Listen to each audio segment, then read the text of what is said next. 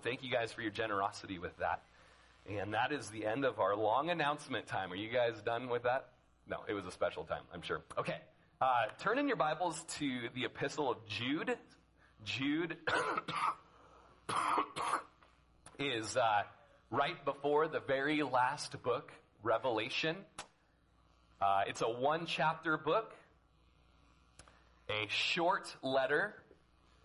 When we have uh, Second John, Third John, and then Jude all in a row, they're all one chapter books. So it's been kind of a fun little series, hasn't it been, going through these short little letters? Uh, but Jude is uh, is probably one of the longer ones. Let's see. Before I just say that, I can just look back. So, Second John is 13 verses. Third John is 14 verses, and then this one chapter, but up in the 25 there. Uh, so we're going to be spending a couple weeks in this when I get back as well. And will you guys stand with us as we pray and maybe reset your mental clock after those long announcements uh, so that you don't tune out during the study thinking that we need to wrap this shindig up. We're just getting into the Word now. It's the important stuff. And as we do that, I'll read if you want to follow along. Jude, a bondservant of Jesus Christ and brother of James, to those who are called, sanctified by God the Father, and preserved in Jesus Christ, mercy, peace, and love be multiplied to you. Beloved, while I was very diligent to write to you concerning our common salvation, I found it necessary to write to you, exhorting you to contend earnestly for the faith which was once for all delivered to the saints. For certain men have crept in unnoticed, who long ago were marked out for this condemnation.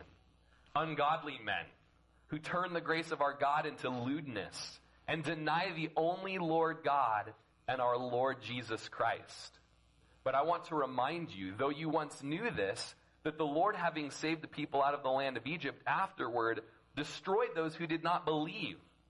And the angels who did not keep their proper domain, but left their own abode, he has reserved in everlasting chains under darkness for the judgment of the great day.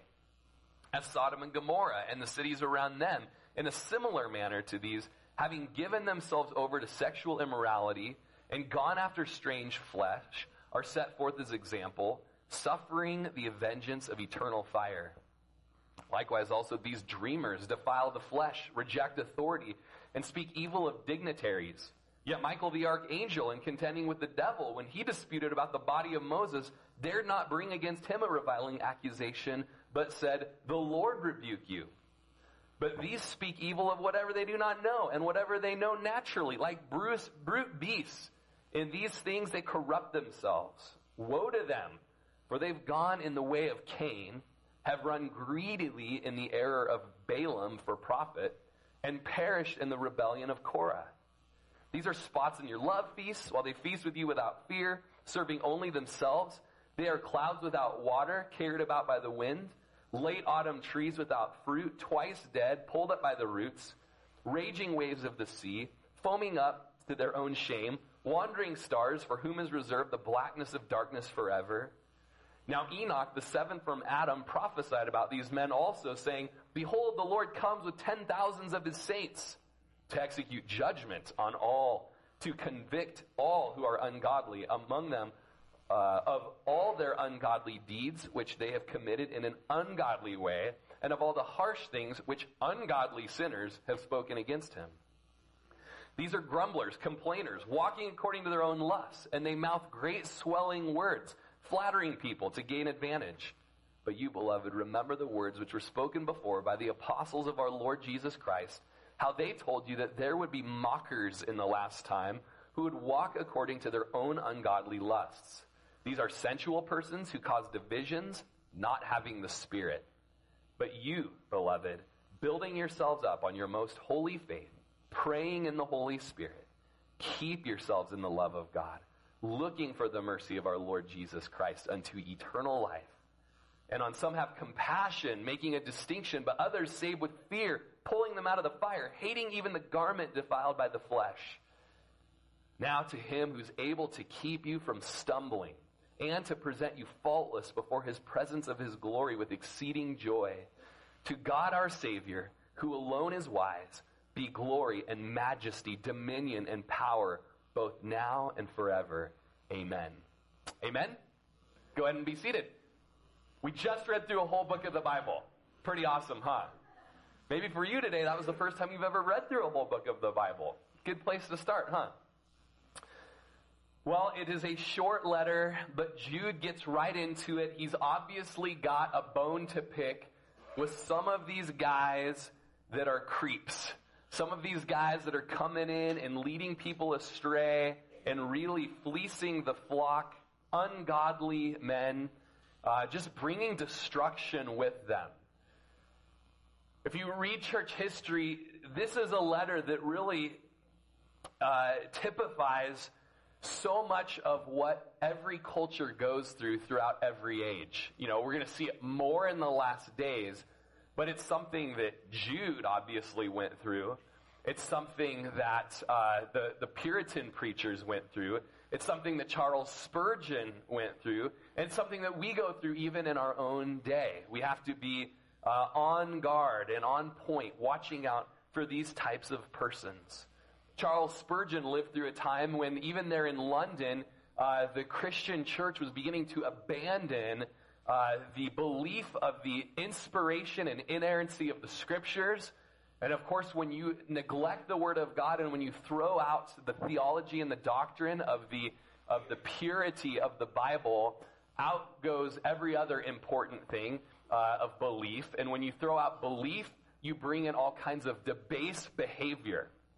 And so Spurgeon began to be very vocal in his day against this type of heresy, abandoning a value for the Word of God. He knew that people were being deceived. And with those preachers in Spurgeon's time there in London, they were also abandoning a belief in the substitutionary atonement of Jesus Christ, which means that Jesus Christ's blood and what he did on the cross pays your way, paves your, pays your way, uh, and takes your place uh, the wrath of God was upon him at the cross. He substituted himself for you. It should have been us uh, being dealt the blow of the wrath of God, but Jesus took our place. There at the cross, his blood was shed for the remission of sin, for the forgiveness of sin, for the removal of sin. And, uh, and that's part of the gospel. That's a very important part of the gospel. And so Spurgeon began to preach outspokenly against men, even in his own city, who were uh, floundering on the true doctrines of the Christian faith. And here's something that he says in that time in one of his sermons. He says, These destroyers of our churches appear to be as content with their work as monkeys with their mischief. That which their fathers would have lamented, they rejoice in. Avid atheists are not a tenth as dangerous as those preachers who scatter doubt and stab at faith. The church throughout all of history has triumphantly survived the attacks which has come from outside. The church throughout history has scattered itself to ruins when the, uh, when the declensions have come within. And so what a word for, from Spurgeon for us as we come to the book of Jude to always be on point, to always have our Bibles in hand uh, to always be ready to give a defense for the faith and to always be ready to defend Orthodox Christianity and Orthodox views. It's interesting in verses 12 and 13 when Jude gets into what these guys are like. He says, There's spots in your love feasts.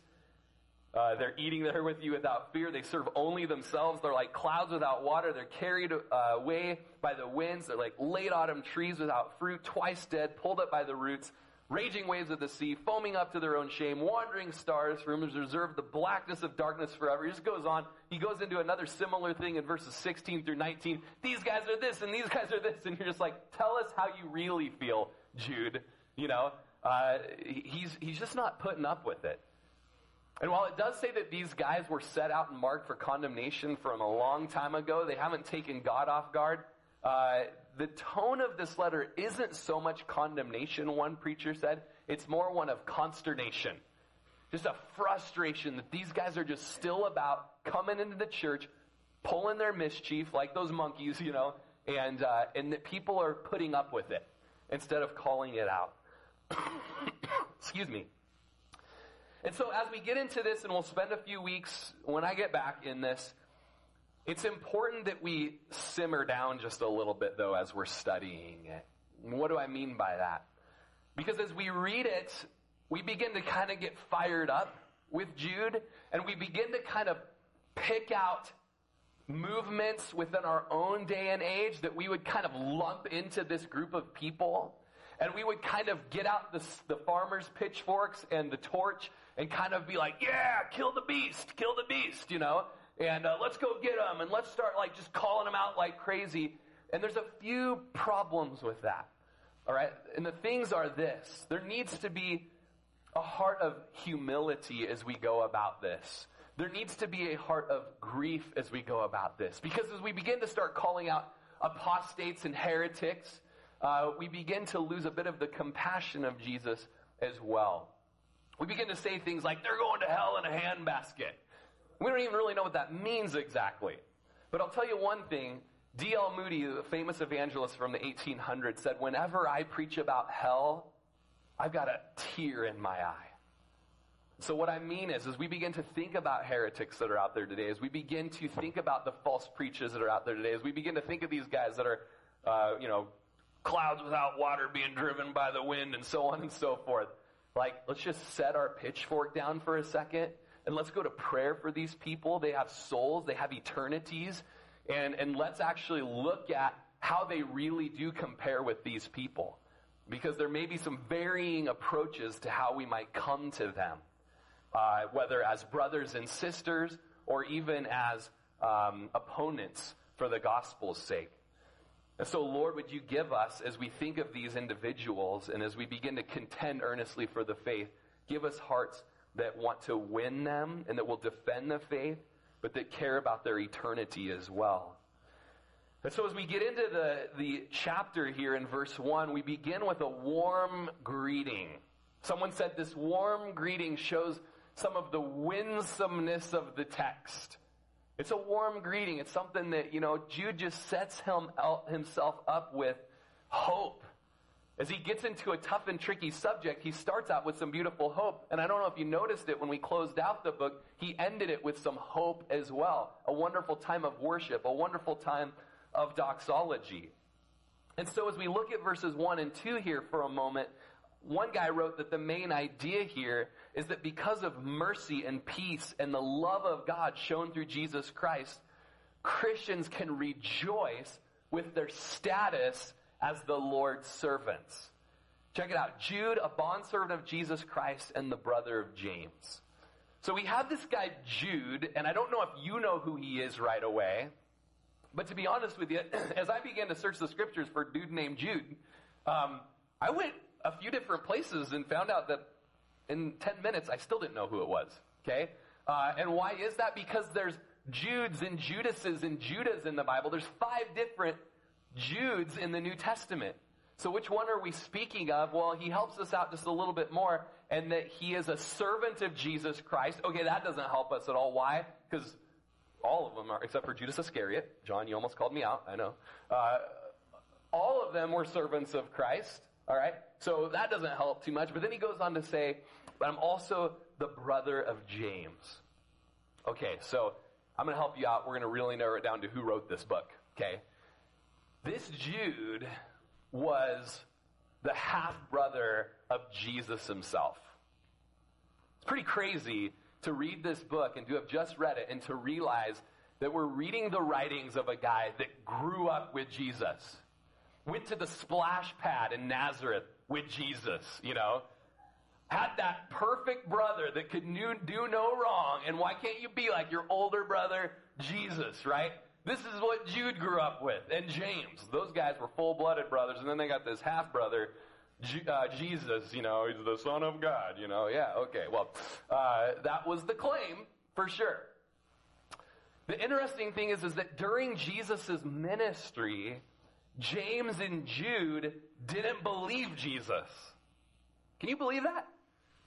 When Jesus was building the tables and the coffee tables, you know, and, and whittling the stick, you know, and being the carpenter, uh, as Jesus was beginning his earthly ministry and began to do miracles and rise people from the dead and heal the leper. Excuse me. His brothers, his own brothers, didn't believe him. And it's interesting because there were times when Jesus was in a house ministering to people, and his mothers and brothers would come and kind of be like, hey, come on, get out of there, Jesus. Come on, let's go about some of the family stuff. And Jesus is like, who are my mothers and brothers? It's those that do the will of God. A little bit of a slap in the face to mom. My mom doesn't appreciate when I talk about her like that. My mom, Cindy, right? She, that's mom. She's my mom. Okay, for sure. Uh, but Jesus was like, my brothers and my sisters, they're the ones that are doing the will of the Lord. There's other times when you read in Matthew chapter 13 about these brothers, when uh, Jesus began to do ministry and miracles in Nazareth, and the, the hometown crowd didn't get him, didn't understand him, kind of had that attitude of like, who does this guy think he is? We grew up with this guy. And he's saying that he's the Son of God and that we should worship him and we should follow him and that he brings the forgiveness of sins and all these things and the kingdom of God is through him. Like, that's a, stumble, a stumbling point. And then they begin to reason with themselves and they say, Isn't this the, the son of Joseph and the son of Mary? Isn't this the brother of James and Jude? Who is this guy?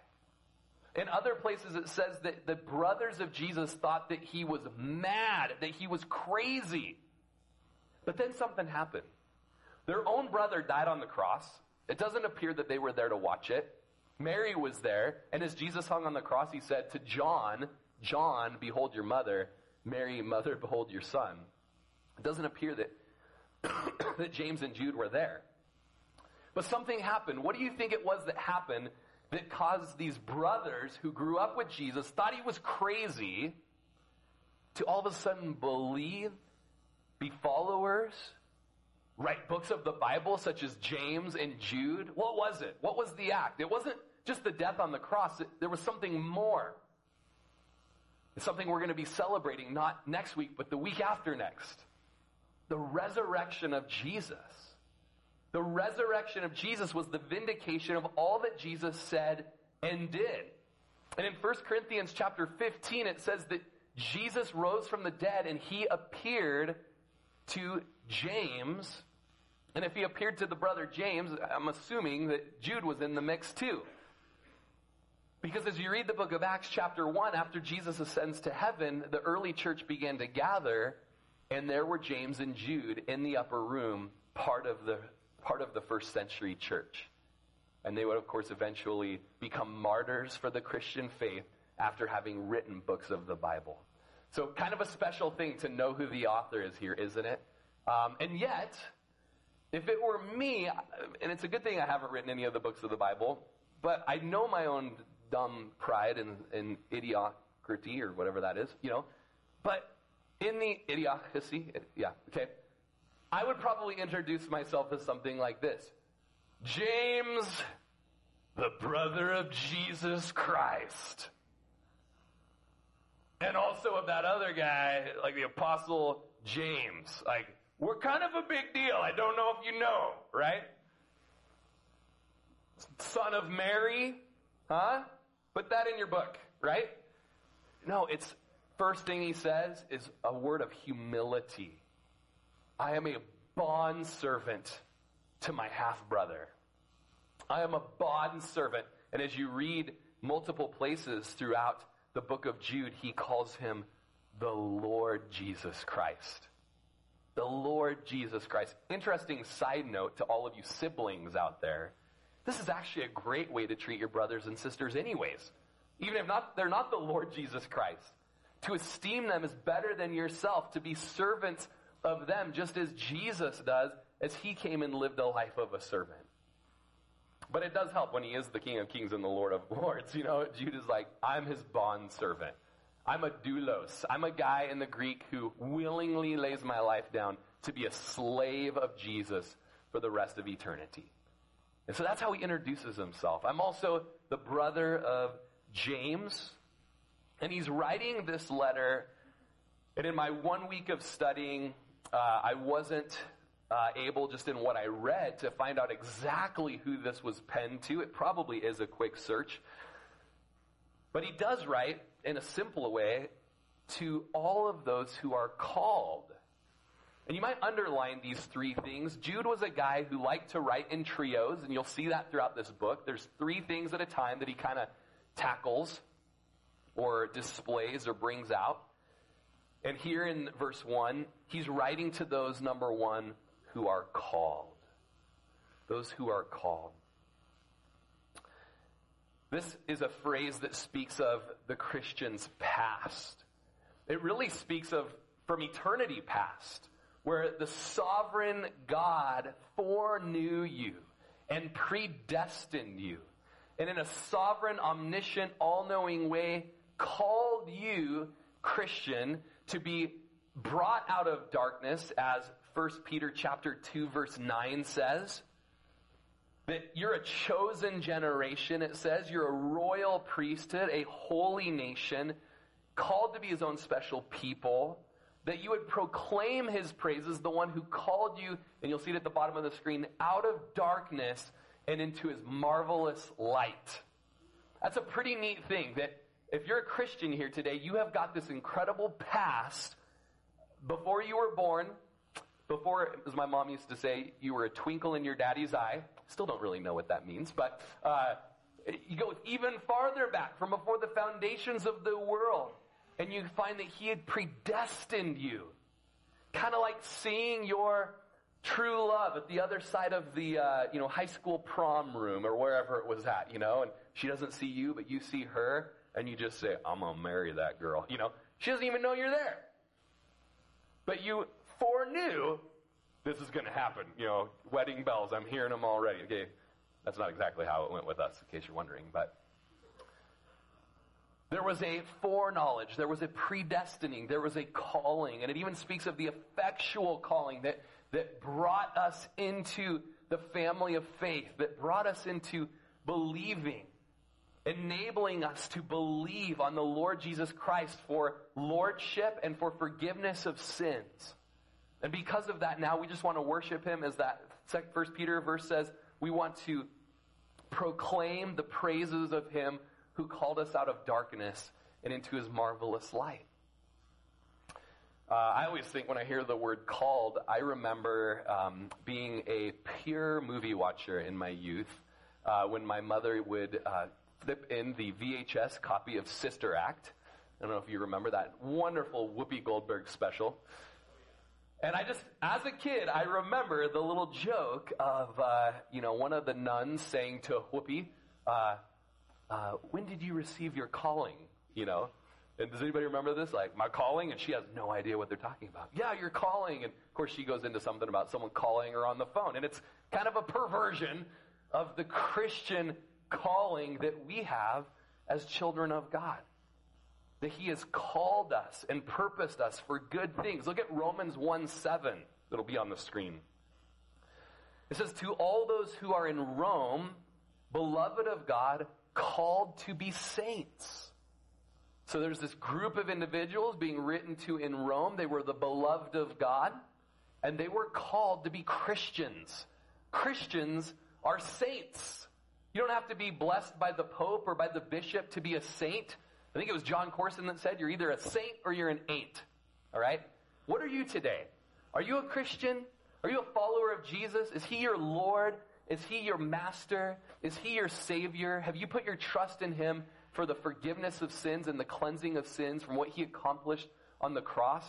If that's the case, you're a saint. You're called to be a saint. When did you receive your calling? Maybe for you today it was right now, today, right now. I want that. I want to be a part of that. I want to be a saint today. I want Jesus' blood to cleanse me of my sins, and I, I need forgiveness.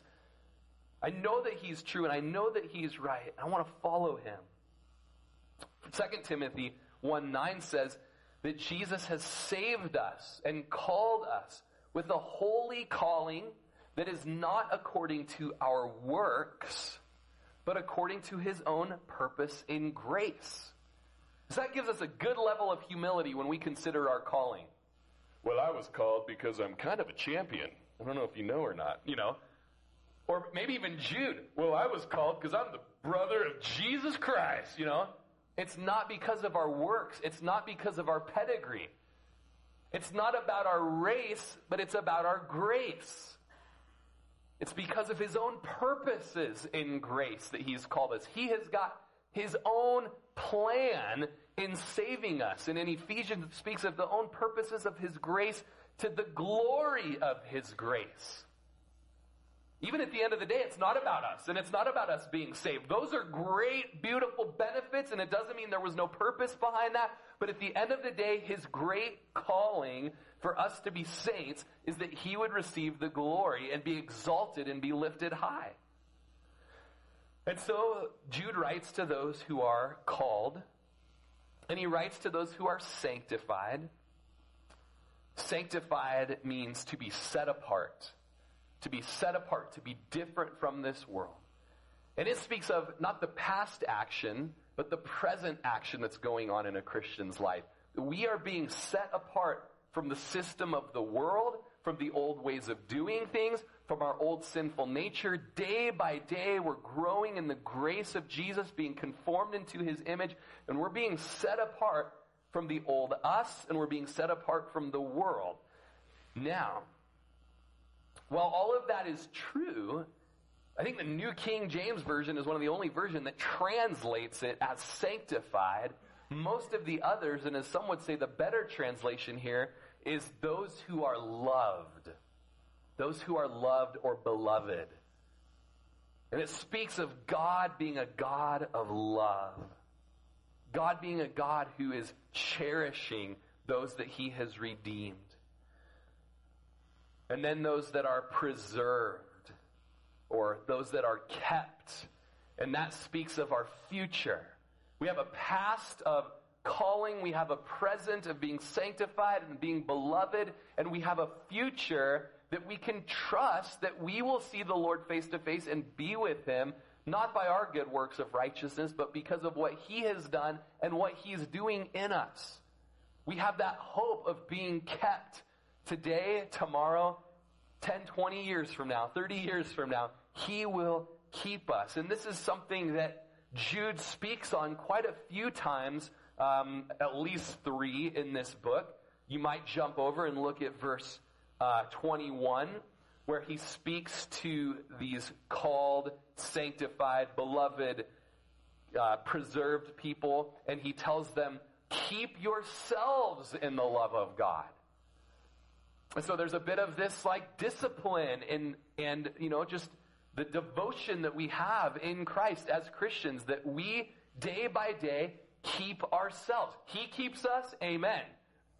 And He works in us to keep ourselves also. How do we do that? Verse 21 goes on to say, by looking for the mercy of our Lord Jesus Christ. How far do we do that? Unto eternal life. Do you guys see that persevering and persistence and that keeping here? So to those who are called, those who are sanctified or beloved, those who are preserved. They got the preserve it. You know, we're like the jam, the jelly. We're going to last. Praise God, right?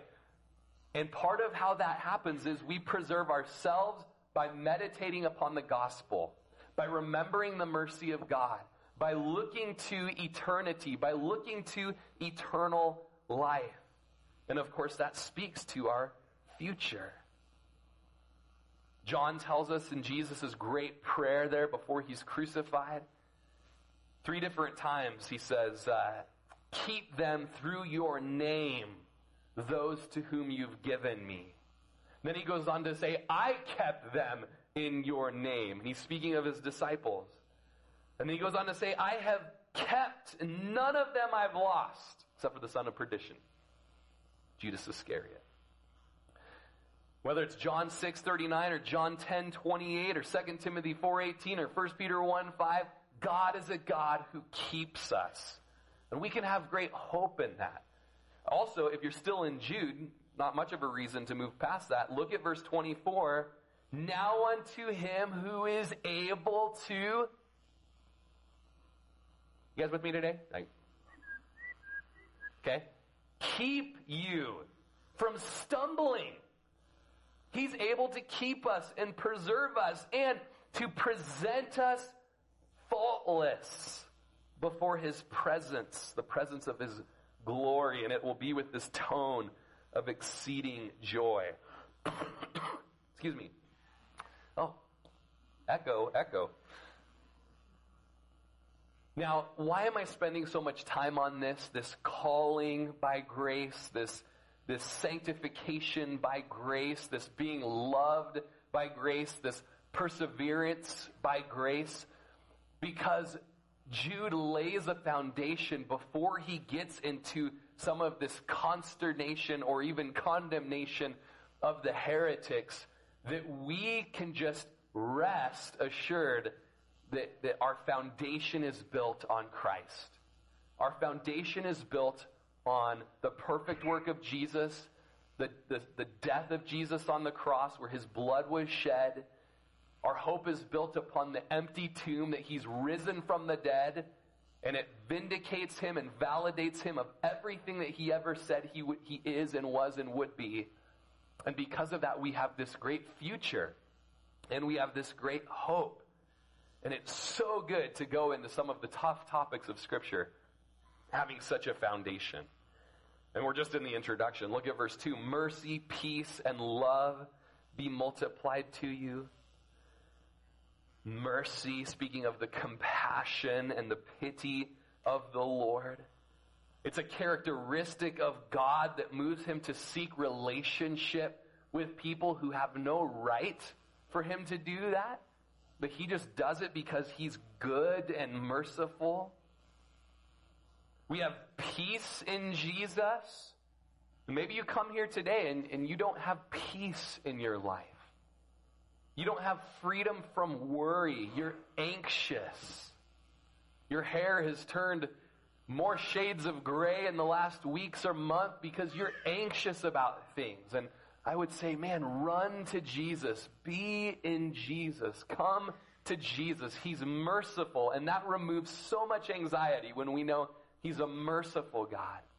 He's a gracious God. He brings peace to those who've partaken of His grace and mercy. And then their love. Notice the, the trio there of mercy, peace, and love.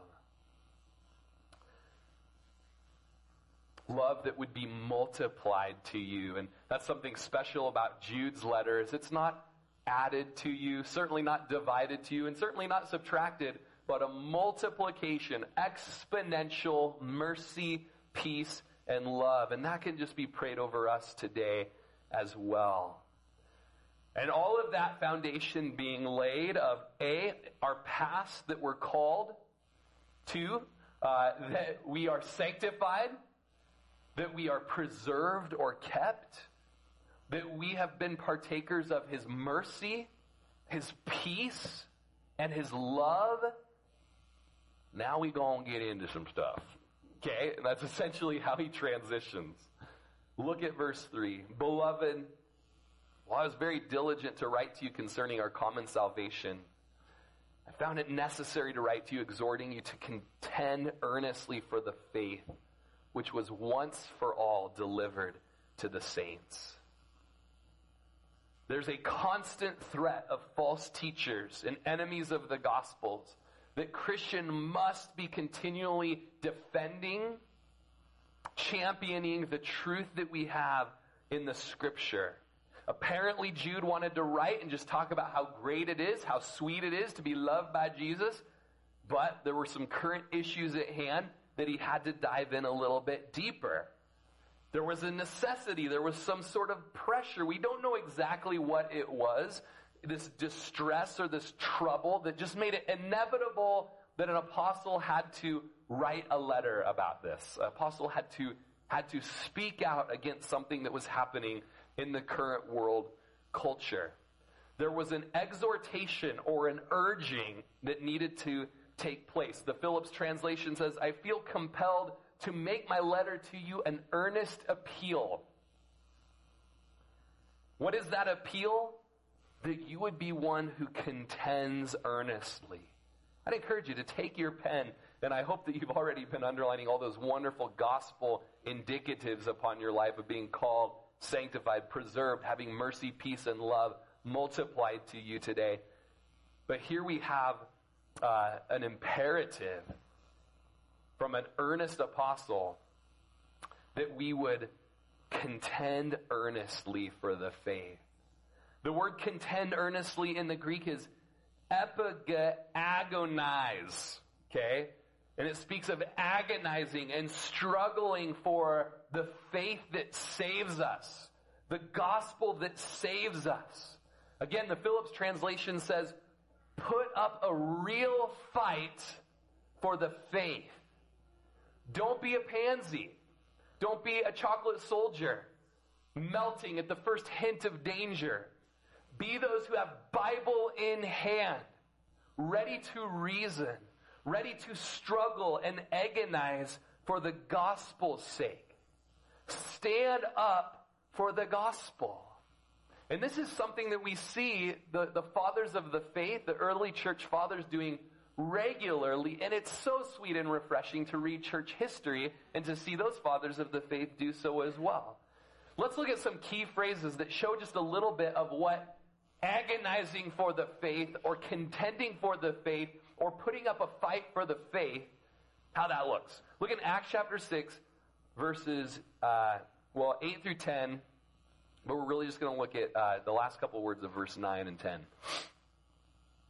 So this is Stephen. He's one of the first deacons. He's preaching the gospel with power. The Jews don't like that. They come and lay hands on him, and he gets an opportunity to speak of the gospel. But when this would be happening, it says that these Jews would dispute with Stephen. So sometimes in our agonizing for the faith, in our contending for the faith, there's a dispute. Praise the Lord. In this case, it says that these Jews were not able to resist the wisdom and the spirit by which he spoke. Now, Philip wasn't, or Stephen rather, wasn't a guy that would shirk back at these times, but he was a bulldog, man. He, he would speak right back, and they couldn't resist those words. A couple chapters later, in Acts chapter 9, we see that Saul, recently converted, increased more and more in strength and it says that he confounded the Jews who dwelt in Damascus, proving that this Jesus is the Christ. So, all of you that are in this room today who are called, sanctified, beloved, being preserved, you know the mercy of Christ upon your life.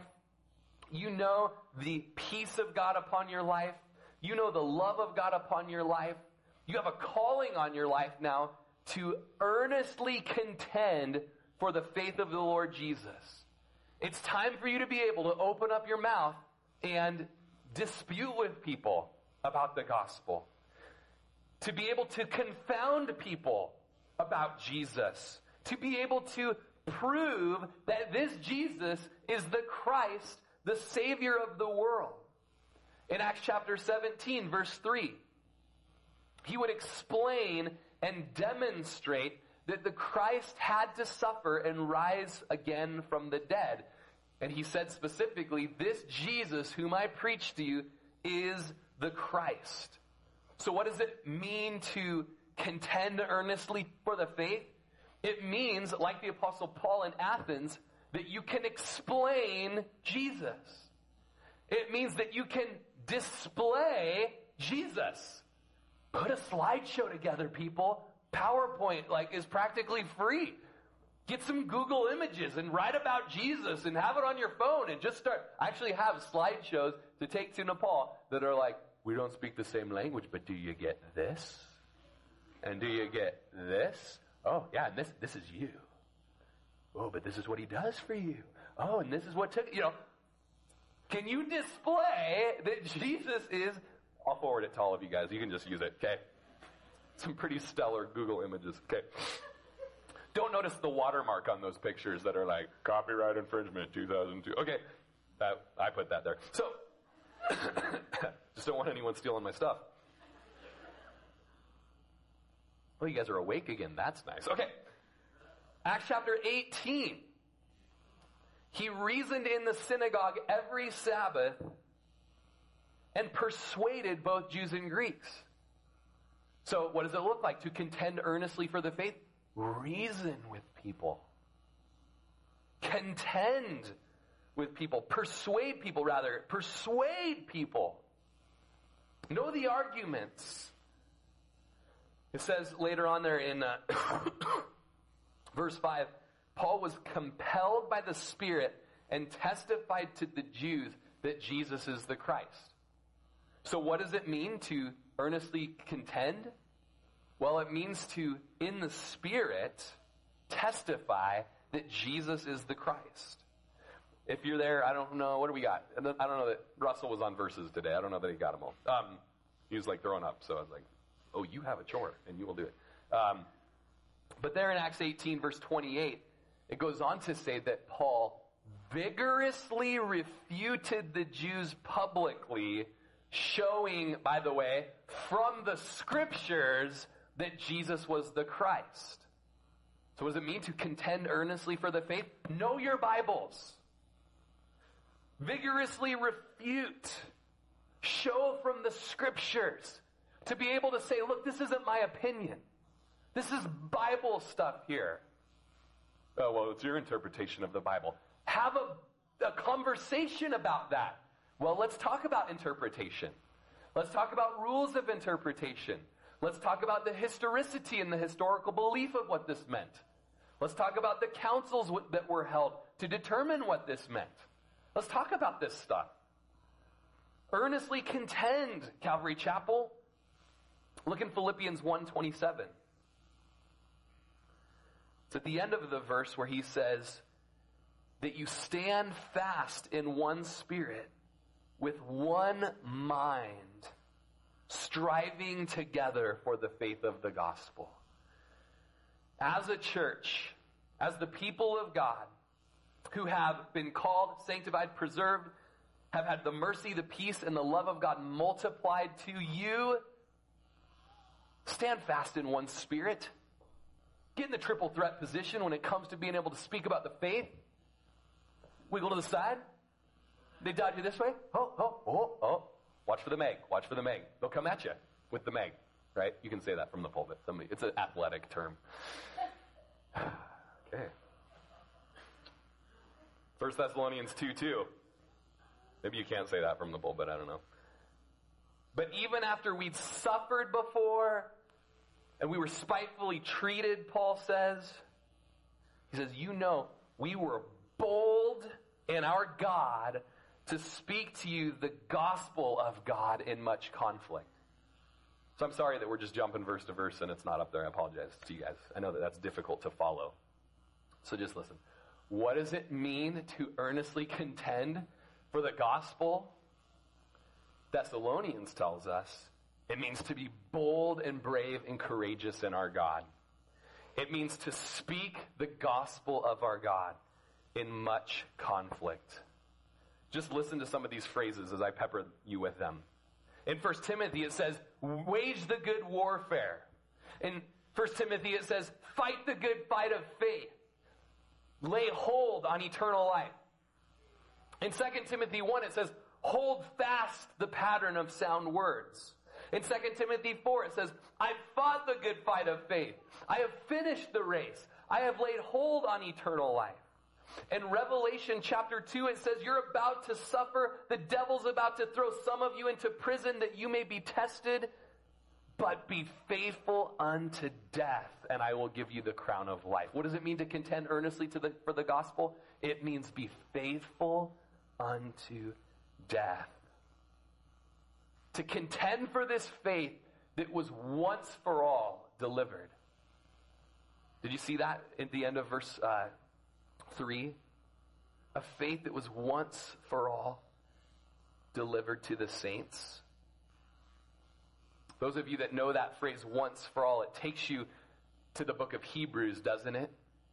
To Hebrews chapter 9 and Hebrews chapter 10, where the language repeatedly says that Jesus Christ went once for all, shed his blood once for all, was the payment for our sins once for all, and as you read those passages, I was planning on reading it with you, but we don't have it today, so we're not going to.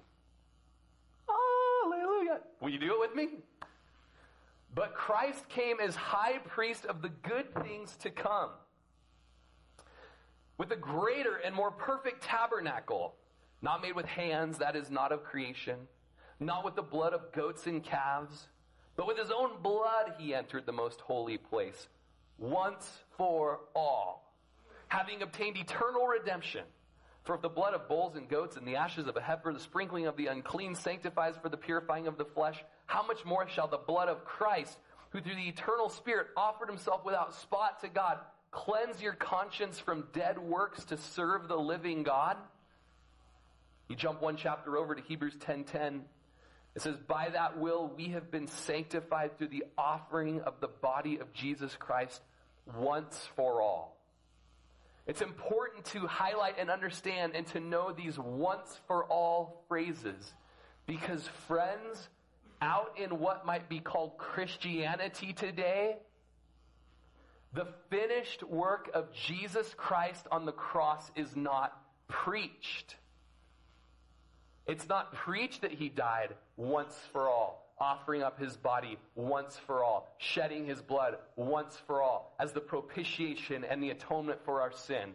Rather, what is preached out even our, in our community is that Jesus dies every time a priest offers him up again and again and again. That that bread and that cup is truly propitiatory at that moment because Jesus died again. So this morning, according to people in our own community, Jesus died again today. And that didn't just happen in Prineville, it happened all over the world. And what that does is it puts us under a trip of works based salvation rather than in rejoicing that it's already been accomplished, that Jesus is the true and better high priest, tabernacle, lamb, uh, uh, uh, tabernacle, high priest, lamb. Just thinking of my Hebrews here. Jesus is the true and more perfect fulfillment of those things where we don't have to wait once a year, we don't have to wait every time, we don't have to exchange priests all the time. We've got it done now. It's been accomplished. And that's why when Jesus was hanging on the cross, he said with victory, It is finished. Tetelestai. Amen. We'll be celebrating that next Friday. As the worship team comes back up, we're only making it through verse 3 today. Alistair Begg says, when you go wrong on the doctrine of the atonement, the atonement, what the blood of Jesus accomplishes for us and the forgiveness of sins, it's only a matter of time that everything else follows. Christianity bears testimony of what happens when men drift from the moorings of authentic, historical Christian faith. When they begin to view Christianity as a process toward an understanding of God.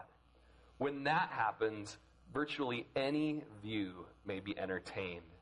Any view may be tolerated, just so long as the insight does not claim finality.